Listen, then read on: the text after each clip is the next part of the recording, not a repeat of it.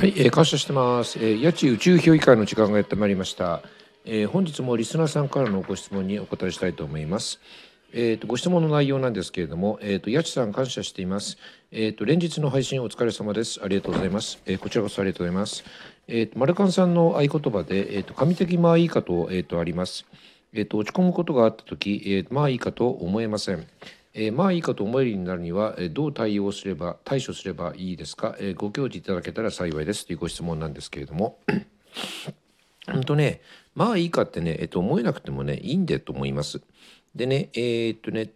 じゃあねそのまあいいかってね、えー、と気が付いたらね、えー、と言葉に出してみたりとか心の中でねえっ、と何度も何度もね、えっと、言ったり思ったりしてみればいいかなと思うんですよね。でそうするとねそのうちまあいいかって思えてくると思うんです。